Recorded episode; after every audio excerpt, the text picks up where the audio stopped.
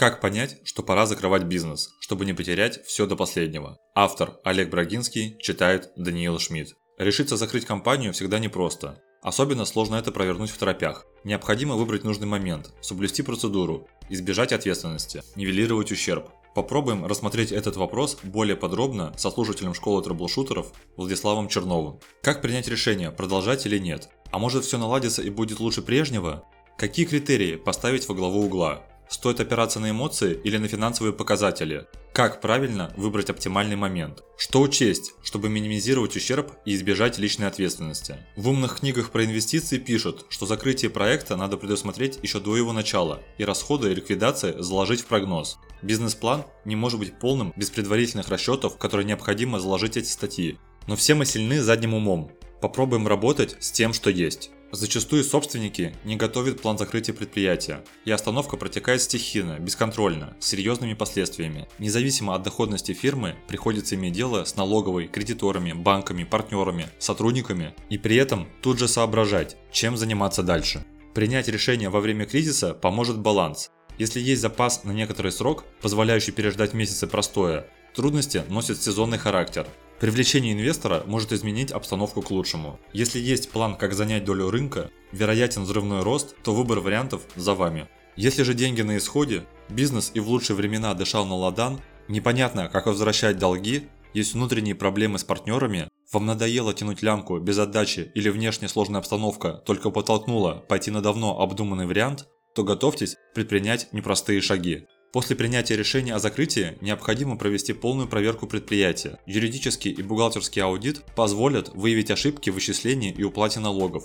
проблемы в документообороте, составить план, пригласить экспертов для оценки рисков и проведения процедуры ликвидации компании. Не стоит возлагать эту функцию на штатных сотрудников. Если бухгалтер 10 лет вел отчетность некорректно, то замыленный глаз не сможет выявить ошибки. Обращаемся в специализированную компанию. Удивитесь результатом. До начислением налогов упущенным возможностям, обязательствам, ответственности и рискам.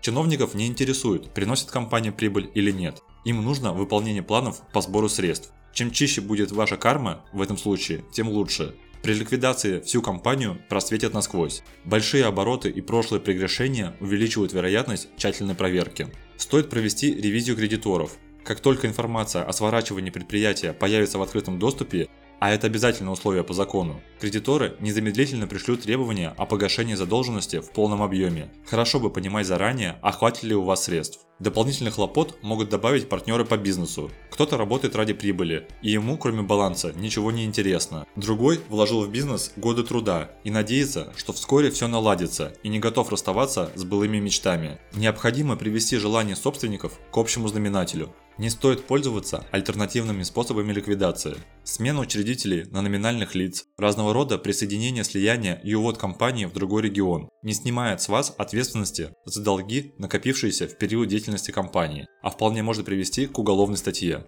В некоторых случаях собственники фирмы уводят средства на подконтрольные счета или депозиты родственников. Налоговая не мешает транзакциям, но в момент поступления денег на чужой счет может его арестовать до выяснения источника происхождения денежных средств и юридической чистоты операции. Федеральная налоговая служба обладает программным обеспечением, позволяющим определить все подразделения бенефициара, его родственников, дочерней компании, цепочки денежных переводов, задолженности каждой перед бюджетом, взаимосвязи с контрагентами. Все ваши действия прозрачные, а хитрых схем вывода все меньше. Отдельный вопрос – расставание с сотрудниками. Те люди, которые работали с вами многие годы, могут остаться на улице и думать будут о своем будущем, причем вполне обоснованно. Отношение к закрытию будет зависеть от построения диалога и исполнения перед ними законных обязательств. В случае сокращения необходимо уведомить сотрудника не менее чем за два месяца. И даже если платите в это время зарплату, о трудовом духе и рвении к работе можно забыть. Лучшим вариантом будут выплаты или дальнейшее трудоустройство ключевых лиц, помогающих зачищать хвосты и латать прорехи. Худшее развитие – обращение персонала в трудовую инспекцию, прокуратуру, суд. По вопросам задержки заработной платы ответственность постоянно ужесточается, в том числе и уголовная. Недовольные могут предоставить информацию в налоговую. Фантазия корпоративной борьбы безгранична. Несколько советов. Первый. Задумайтесь о закрытии как можно раньше. Второй. Учтите интересы сотрудников, особенно ключевых. Третий. Наймите для проведения действий проверенных специалистов. Четвертый. Проведите полный анализ компании, оцените риски, просчитайте бюджет. Пятый. Не используйте незаконные схемы. Чтобы это не привело вас к уголовной статье. Отдельного внимания требуют личные обязательства по долгам. Ограниченная ответственность общества действует, пока существует юридическое лицо. А вот если ООО признается банкротом, то участников или руководство могут привлечь к дополнительным санкциям. Кредиторы приложат к этому все усилия. Ответственность не ограничена уставным капиталом, а равна размеру долга перед кредиторами. Когда организацией управляет наемный директор, то доля финансовых рисков переходит на него и главного бухгалтера. Руководитель в ответе перед обществом за убытки, причиненные его действиями. Первое. Искажение, утрата, хищение документов организации. Второе. Принятие решений о сделке без учета известной информации. Третье. Совершение операций в ущерб компании, в пользу личного интереса. Четвертое. Сокрытие сведений о деталях деятельности без одобрения участников. Пятое.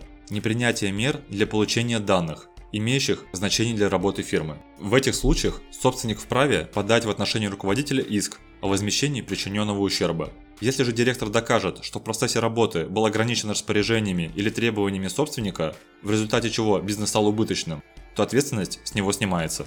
Подать заявление о признании банкротом могут руководитель, работники, контрагенты, налоговые органы, если требования преодолели рубеж в 300 тысяч рублей и 3 месяца. Сторона, подавшая иск, назначает выбранного арбитражного управляющего, а это имеет особое значение при привлечения владельца к обязательствам ООО. Истец вправе оспорить сделки, совершенные в течение года до принятия заявления о признании должника банкротом. В случае, когда операция совершена по ценам ниже рыночных, срок оспаривания увеличивается до 3 лет, поэтому срочное переписывание активов на друзей и родственников результатов не принесет. Не забывайте. Первое. Вывод активов из фирмы накануне ликвидации ведет к уголовному преследованию. Второе. Ответственность может быть неограниченной и погашаться за счет личного имущества. Третье. Утрата или искажение документов – объект особого внимания, указывающий на умышленное банкротство. Четвертое. Взаимодавцы должны доказать связь между финансовой несостоятельностью общества и действиями участников. Пятое. Процедуру банкротства лучше инициировать самому, чтобы иметь возможность назначить конкурсного управляющего. Шестое.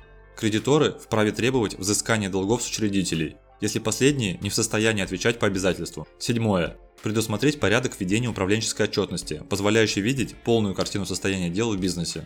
Процесс ликвидации компании – вопрос многоступенчатый, нестандартный и почти всегда нервный. Лучше доверить его профессионалам, чтобы ускорить процесс, сохранить репутацию и избежать субсидиарной ответственности учредителей –